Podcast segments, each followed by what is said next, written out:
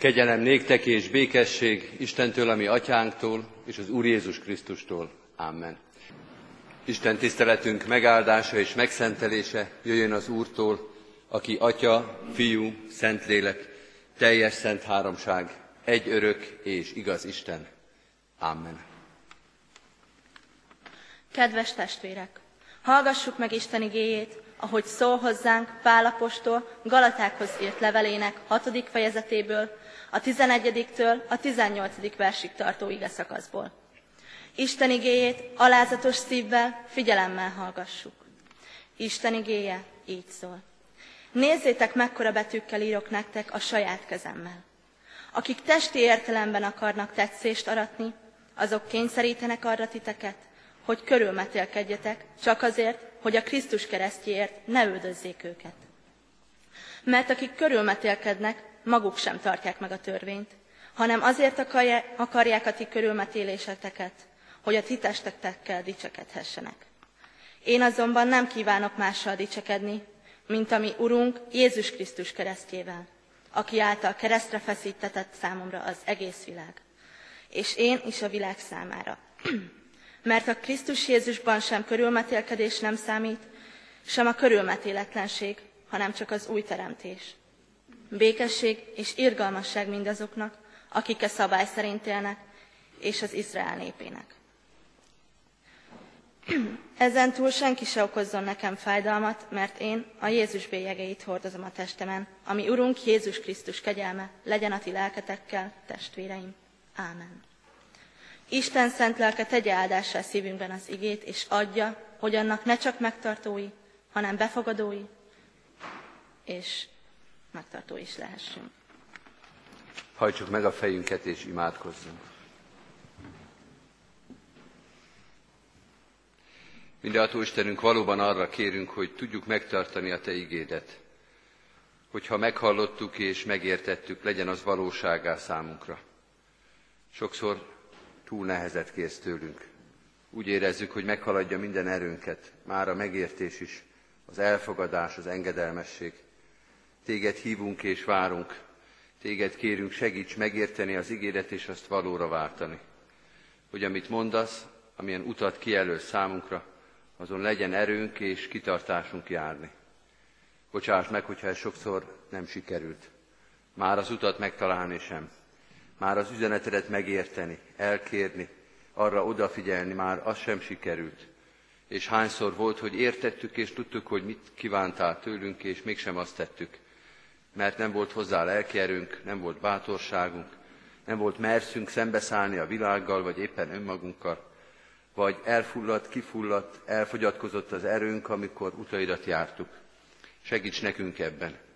Taníts és vezess minket, emelj fel, hordozd a terheinket, segíts a gyengeségeinkbe, hogy valóban a Te nevedről Krisztusinak neveztessünk, hogy hozzátartozzunk, hogy ne csak a nevünkkel, hanem egész életünkkel példázzuk, mi hozzátartozunk, a Te utaidat járunk, neked engedelmeskedünk. Ebben kérünk most is segítséget.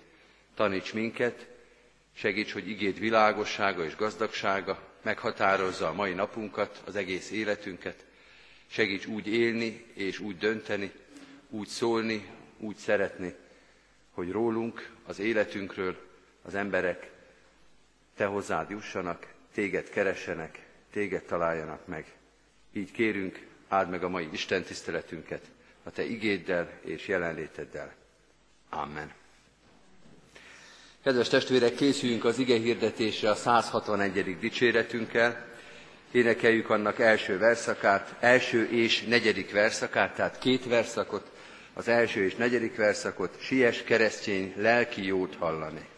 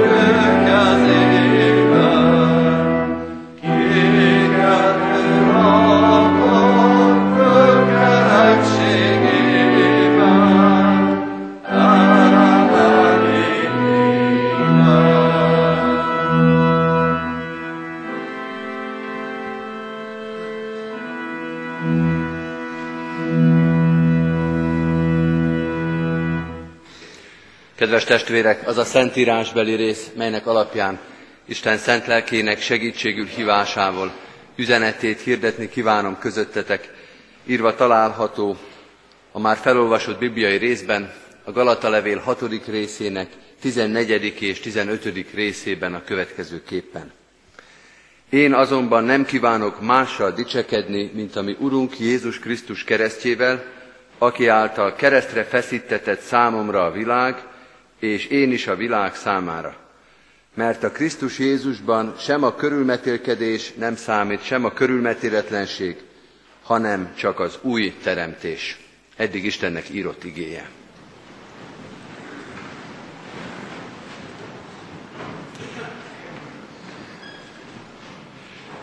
Kedves testvérek, a mai vasárnapon a Bibliaolvasó kalauz alapján a Galatákhoz írt levél utolsó verseit olvassuk, bár talán az első olvasatra ez nem derül ki. Egy olyan levél ez, aminek nincs igazából levél formája, nagyon hirtelen és levezető, udvariassági körök nélkül véget ér ez a bibliai levél, és itt a végén, még az utolsó sorokban, ahol egyébként Pál is más levelekben elköszön, néhány dologban rendelkezik, néhány technikai dolgot közül már csak. Itt a Galata levélben két nagyon súlyos és nagyon fontos és egyébként nagyon jellemző páli gondolat is megjelenik. Tehát már szinte a levél utolsó mondataiban még kiemel valamit Pál, valószínűleg azért, hogy hangsúlyozon és erősítsen valamit. Nem véletlen ez. Nagy szüksége van annak a gyülekezeti körnek, amely ezt a levelet először olvasta, erre az erősítésre, erre a kiemelésre. Zavar van a Galata levélt olvasó gyülekezeti körben, félelem és bizonytalanság a skizmától, a szakadástól, a széteséstől, a nagy-nagy különbségektől. Mert az első hitre jutás és a Krisztusra találás után már nem csak az nehezedett rájuk, hogy mennyire különbözünk mi a világtól, hogy mennyire másképp gondolkodik a világ, hogy milyen nagy nyomás rajtunk apró kis keresztény közösségeken, hogy mindenki szembe jön, és mindenki másképp gondolkozik, de már az is elérte őket, hogy már itt belül sem gondolkodik mindenki egy, egymás, egyformán. Tehát nem elég, hogy a világ másképpen gondolkodik, hogy a körülöttünk lévő pogányok, különböző népek, az egész birodalom mást gondol, hanem a kereszténységen belül is komoly, alapvető különbségek jelentkeznek, és nyomás alatt vagyunk, hogy nem is úgy kell kereszténynek lenni, ahogy mi gondoltuk. Hogy mi azt hittük, hogy keresztények vagyunk, de ez még tulajdonképpen semmi, mert még ezt, meg ezt, meg ezt, meg ezt meg kell csinálni. Még ezek hiányoznak, hogy igazából még nem is jutottunk el a Krisztusi igazi ismeretre. Tehát nagy a félelem és a zavarodottság, ennek megfelelően nagy pálnak a vehemenciája és a keménysége, ahogy a galatáknak fogalmaz, és hogy ezt a levelét megírja.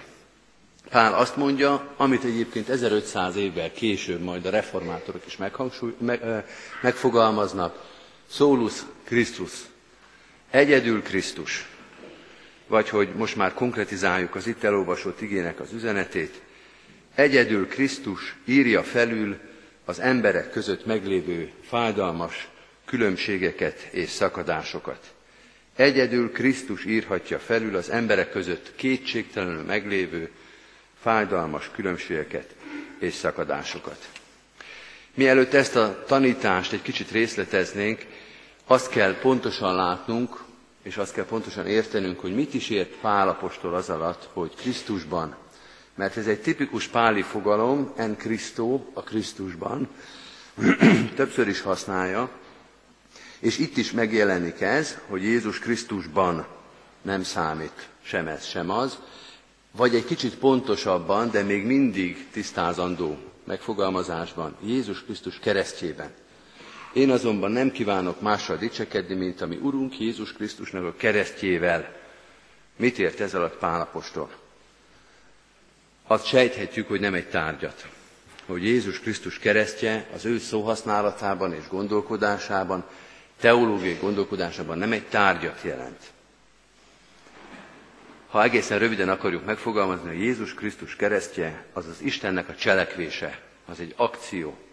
Krisztusnak az akciója, mentő akciója, amikor Jézus Krisztus kereszt halálában, tehát azzal, hogy Jézus Krisztusra kereszten meghal, hogy Isten megbékélteti az embert önmagával, hogy az elrontott életünk nagy adósságait Krisztus a kereszten fizeti meg. Hogy Isten úgy intézte a dolgokat, hogy Jézus Krisztus által, azzal, hogy Jézus Krisztus vállalta értünk ezt a kereszthalált, ártatlan a bűnösökért, hogy ezzel rendbe hozta az Istennel elrontott kapcsolatunkat, hogy békességet szerzett. Vagy maradjunk ennél a képnél, kifizette, ami szinte kifizethetetlenül nagy és tömérdek adósságunkat. Amikor Pálapostól Jézus Krisztus keresztjéről beszél, akkor Istennek erről a cselekvéséről beszél.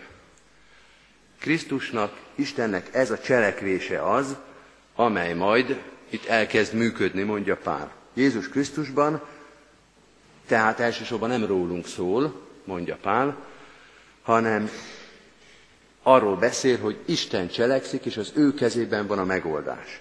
A Krisztusban kifejezés az nem azt jelenti, hogy nekünk valamennyien Krisztusnak, keresztjének kell lenni, egyébként annak kell lenni, ez a kereszténységnek az nagy üzenete és missziói hevülete, de a Jézus Krisztusban az elsősorban azt jelenti, hogy Isten kezében van a megoldás, Istentől jön a megbocsátás, Istentől jön a megbékérés, Istentől jön az egység, a közösség ember és ember között. Tehát amikor Pál egy mondatba odaírja, hogy Krisztusban, vagy Jézus Krisztusban, az egy picit olyan nála, mint amikor a termékeken látjuk azt a kis föliratot, hogy Made in Hungary. Made by God. Az Isten által elvégezve, az Isten által véghez az Isten által létrehozva, ezt jelenti ez a hivatalos, ez az eredetet igazoló, ez a fedezetet jelentő kis felirat Jézus Krisztusnak, Pálapostolnak a mondataiban, a Krisztusra utalásaiban. Így lehet megérteni azt, amit mond, egyedül Isten írja felül az emberek között meglévő fájdalmas különbségeket. Krisztusban, tehát Isten maga. Pál talán így pontosítaná ezt a mondatot, egyedül Isten írja felül Jézus Krisztusban, Krisztus keresztjében, tehát azzal, hogy Krisztus a kereszten kifizette az egész elhibázott életünk adósságát, ebben és ezáltal Isten felülírja az emberek között meglévő fájdalmas megosztottságot. Ez a tétel, ennek kellene most három lábat állítani, hogy ez megálljon, és egyértelmű legyen a szemünk előtt.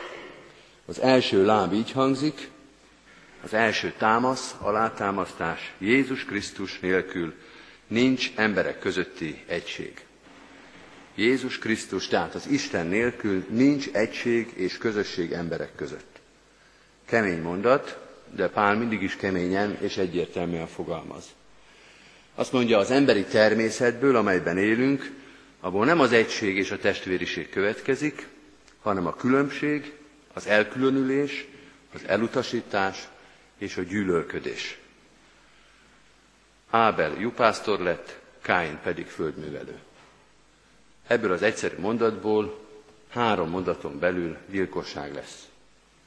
Az egyik ilyen, a másik olyan, és ebből a másik arra következtet, hogy akkor meg kell ölni az egyiket. Ez az emberi természet, mondja a, Szent, a Szentírás. Az emberi természetből nem az következik, hogy Ábel és Káin egész életükben békességben és szeretetben élnek, hanem fájdalom és szégyen, de az következik, hogy Káin megöli Ábelt. Az emberi természet az különbségre, elutasításra és gyűlöletre vezet. És Isten nélkül ezt az ember nem tudja megoldani. Vagy illúziókat kerget, vagy pedig nyíltan gyűlöl, elutasít, elhatárolja egyiket a másiktól. Mind a két technika folyamatos. A gyűlölködésre nem nagyon kell példát hozni, elég a sajtonkat olvasni, és meg lehet látni, hogy micsoda elvetemült és el, elszabadult gyűlölködés és gyűlöletbeszéd van az egész világon, és ezen belül a mi társadalmunkban is. Zárójelben jegyzem meg, hogy aki erre igazán kíváncsi, hogy ebben el akar mélyedni, az ne is a cikkeket olvassa, hanem az interneten a cikkekhez fűződő kommenteket. Mert a cikkíró az egy ügyes ember, az tudja, hogy mit szabad és mit nem, de a kommentelők azok nem nagyon figyelnek semmire. Tehát ha látunk egészen mély elvetemült emberi gyűlölködést, akkor az internetnek a cikk után következő részét kell elolvasni, hogy mi mindent engednek meg maguknak az emberek, persze név nélkül, mert olyan bátrak is egyszerre, de valami elképesztő, hogy mi megy a magyar társadalomban is. Ne legyenek illúzióink, mindenhol ez van. Az emberből ez következik. De nem csak ez a gyűlölködés folyamatos, hanem az illúziók is, ami látszólag ennek az ellentéte, hogy újra és újra, évszázadról évszázadra, vagy évtizedről évtizedre az embernek az az illúziója támad, hogy valamilyen változás folytán ezt el lehet felejteni, ki lehet szűrni, meg lehet szüntetni, hogy a fejlődés, az oktatás, a gazdasági emelkedés, egy ideológia vagy egy vezér mégiscsak egységbe tudja az embereket gyűjteni, mégiscsak közösséget tud teremteni. Mégiscsak létre tudja hozni a szétszórt, vagy a szétszóródó, vagy a gyűlölködő emberekből a nagy egységet. Újra és újra. Újra és újra azt hiszi az ember magáról, hogy majd ő lesz olyan ügyes, emelkedett, olyan felvilágosult, hogy ezt a békességet, ezt az egységet el tudja érni, létre tudja hozni. Világ proletáriai egyesüljetek. Hány ilyen tétel volt, talán nem volt ilyen egyszerű, de ugyanoda jutott mindez a tétel is, hogy valahogy egyesülni, valahogy mi megoldjuk ezt a közösséget, valahogy mi létrehozzuk azt az egységet, amiről Pálapostól azt mondja, ez csak az Isten kezében van, csak az Isten kezéből jön. Pál itt egy más példát mond érthetően, a zsidók és a keresztények közösségét. Azt mondja Pál, csak az Istenben lesz egy. Illúzió és önbecsapás, kedves Galaták, azt gondolni, hogy ti ezt az egységet létrehozzátok. Hogy azáltal, hogy ti magatok megpróbáltok idomulni, ezt elsősorban az új keresztényeknek mondja, azáltal, hogy úgy próbáltok tenni, mintha ti zsidók lettetek volna, hogy körülmetélkedtek, hogy megtartjátok a zsidó étkezés és sokféle szokást, hogy ezáltal majd békesség lesz zsidó és keresztény között. Ez illúzió, ez nem működik. Ez önbecsapás. Nem az ember tudja létrehozni ezt az egységet, mondjuk zsidó és keresztény között, hanem az Isten. Ugyanez megtörtént fordítva is, filmélmény következik, a Napfény íze, Szabó Istvánnak a híres filmje, ahol elhangzik egy nagyon érdekes beszélgetés, amikor egy katonatiszt a másik zsidó származású katonatisztől bocsánatot kér, mert azt mondja, nagy tévedés volt, súlyos tévedés volt azt gondolni, hogy a, az asszimiláció, a zsidók beolvadása a magyar társadalomban ez fogja megoldani az antiszemitizmus kérdését. Hogy ezáltal lesz majd, ha ők olyanokká lesznek, mint a körülöttük lévő társadalom, hogy ezáltal majd a gyűlölködés eltűnik. Illúzió, önbecsapás, elvétett arányok, nem az ember kezéből, akaratából, szokásaiból, vagy szokásainak a megváltozásából következik a békesség. Hogy hozzák egy egészen más területű példát, a délszláv háború. Volt Európa közepén egy optimista állam, amelyik azt gondolta, hogy egy ideológia, meg egy erős vezér az egymás mellé tudja ültetni azokat, akik részben szinte tényleg testvérek, szinte ugyanazt a nyelvet beszélik, de akik nem is, tehát a szerbek és a horvátok mellett a bosnyákok. Volt békesség, volt egy olyan illúzió, hogy ez az ország ez működni fog, és egy ideig működött is. És Európa is elhitte, de ami még rosszabb, ők maguk is elhitték, hogy ők testvérek. Hogy azután mi következett a 90-es évek elején, azt máig nem heverte ki Európa. Hogy hogy lehet, hogy a 90-es évek elején gyakorlatilag ugyanaz történik meg, mint a 40-es években, vagy egyébként a történelem során bármikor. Hogy ezresével ölik meg azok egymást, akik eddig testvérek voltak. Ábel jupásztor lett, Káin pedig földművelő. Nem olyan nagy túlzás azt gondolni, hogy egy ekkora különbségből gyilkosság lesz. Ez történt a mi országunktól délre, Európa közepén, a 90-es évek közepén. Tehát Pál nem hiába és nem alap nélkül radikál, azt mondja, az Isten nélkül nincs emberek közötti közösség, egység és testvériség. Ugyanezt megfordíthatjuk. Az Isten nélkül nincs egység, ez fordítva így hangzik, ahol nincs egység, nincs testvériség, nincs elfogadás, ott nincs az Isten lelke, ott nincs a Krisztus lelke. Ha az előbb azt mondtuk, hogy kemény gondolattal kezdtünk, azt lehet mondani, ez még keményebb, és ez nekünk kemény, keresztényeknek. Mert azt mondja, Pál azt mondja, ha egy keresztény ember vagy keresztény közösség elutasítja a másikat, megveti a másikat, gyűlöli a másikat, akkor nincs meg benne a Krisztus lelke. Akkor az nem keresztény. Nem a keresztény indulat, a keresztény lelkület szerint működik. Félreértés ne essék, nem azt mondja Pál, hogy nekünk mindent el kell fogadni, és mindent be kell nyelni, hanem azt mondja, hogy mondhatjuk azt a másiknak, hogy amit teszel, vagy amit tanítasz, azt elutasítom. Azt károsnak, hamisnak, tévesnek tartom, de téged, téged a testvéremnek tekintelek. Te és én Krisztusban egyek vagyunk. Még akkor is, hogyha minden, amit teszel és mondasz, a számomra elfogadhatatlan. János első levelében olvassuk ezt a leleplező mondatot. Ha valaki azt mondja, szeretem az Istent, de a testvérét gyűlöli, az hazudik.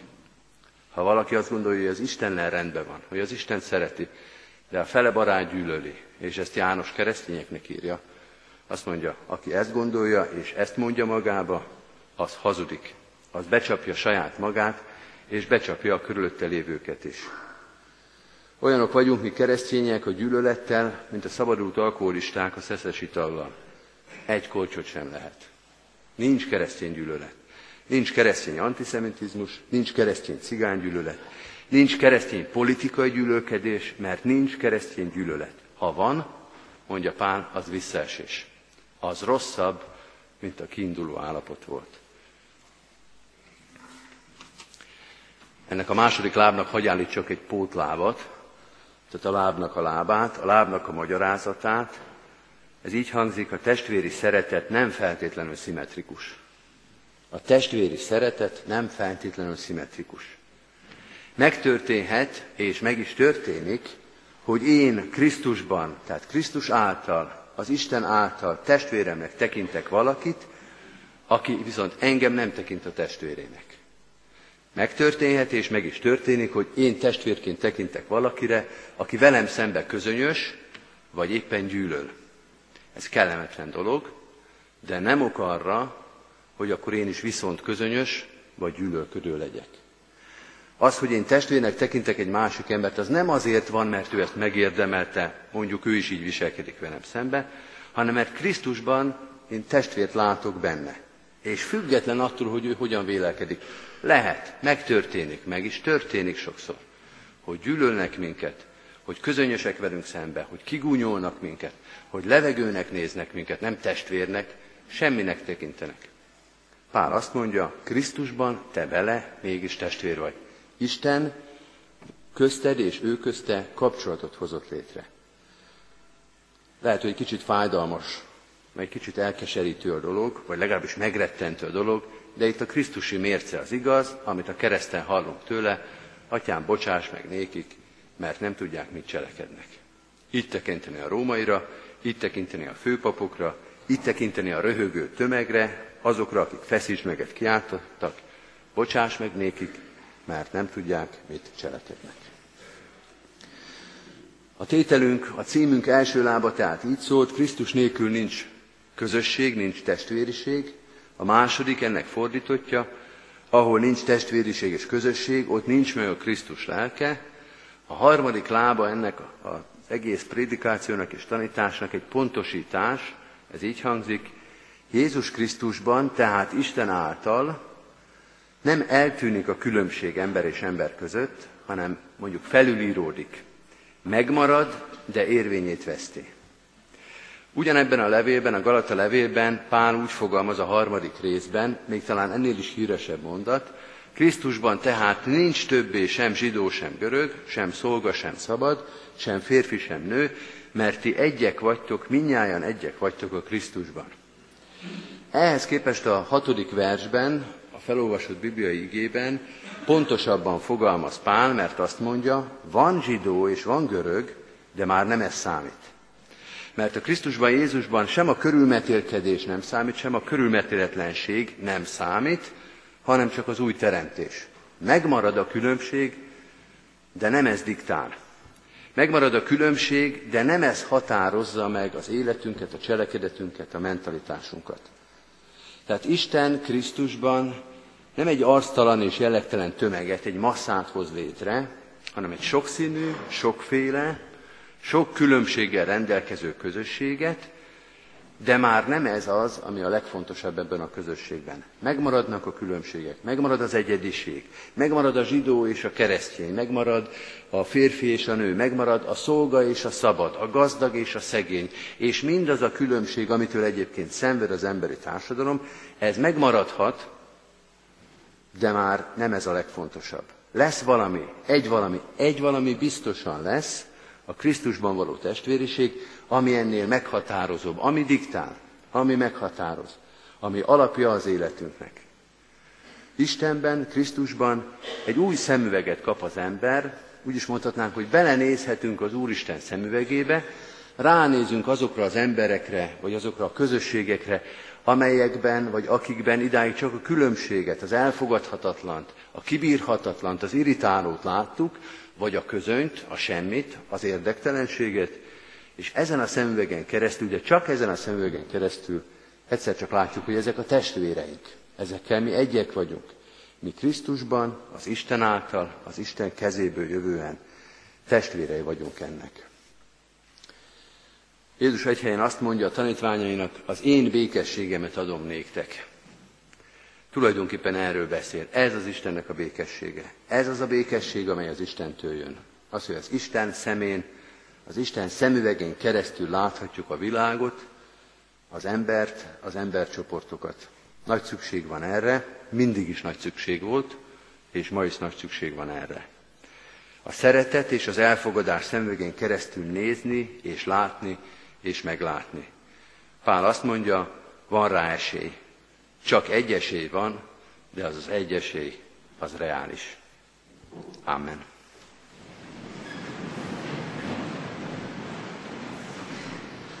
Válaszoljunk Isten igére a 230. dicséretünk első verszakával. Áll a Krisztus szent keresztje, elmúlás és rom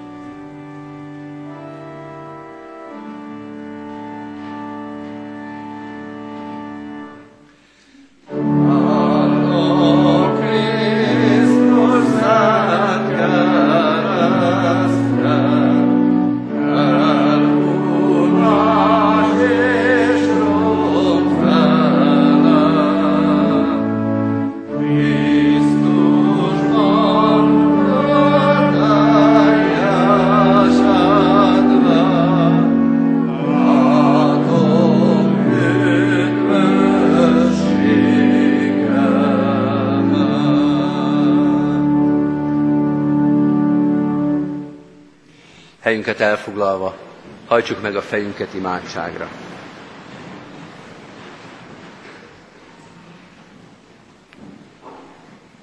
Urunk, a Te igéd egyszerre megszégyenít és felemel, mert átvilágítja az életünket és megmutatja azt a sok elutasítást, közönyt, gyűlöletet, távolság, tartást, ami benne van az életünkbe. De fel is emel, mert nem kell ennek így maradnia mert nem csak a lehetőség, de az erő is tőled jön, hogy mindezt a hátunk mögött hagyjuk, hogy ne legyünk visszaesők, hogy meg tudjunk szabadulni attól, ami egyébként egész életünket jellemezte és jellemezte volna, ha te nem jöttél volna.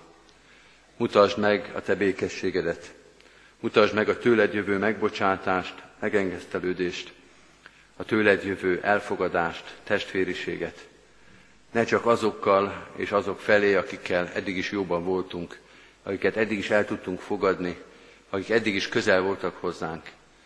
Cseleked meg a csodát, hogy az ellenségek, az egymást nem kedvelők, az egymást elutasítók, az egymást megvetők is, te benned, te általad, a te műved által testvéré tudjanak lenni.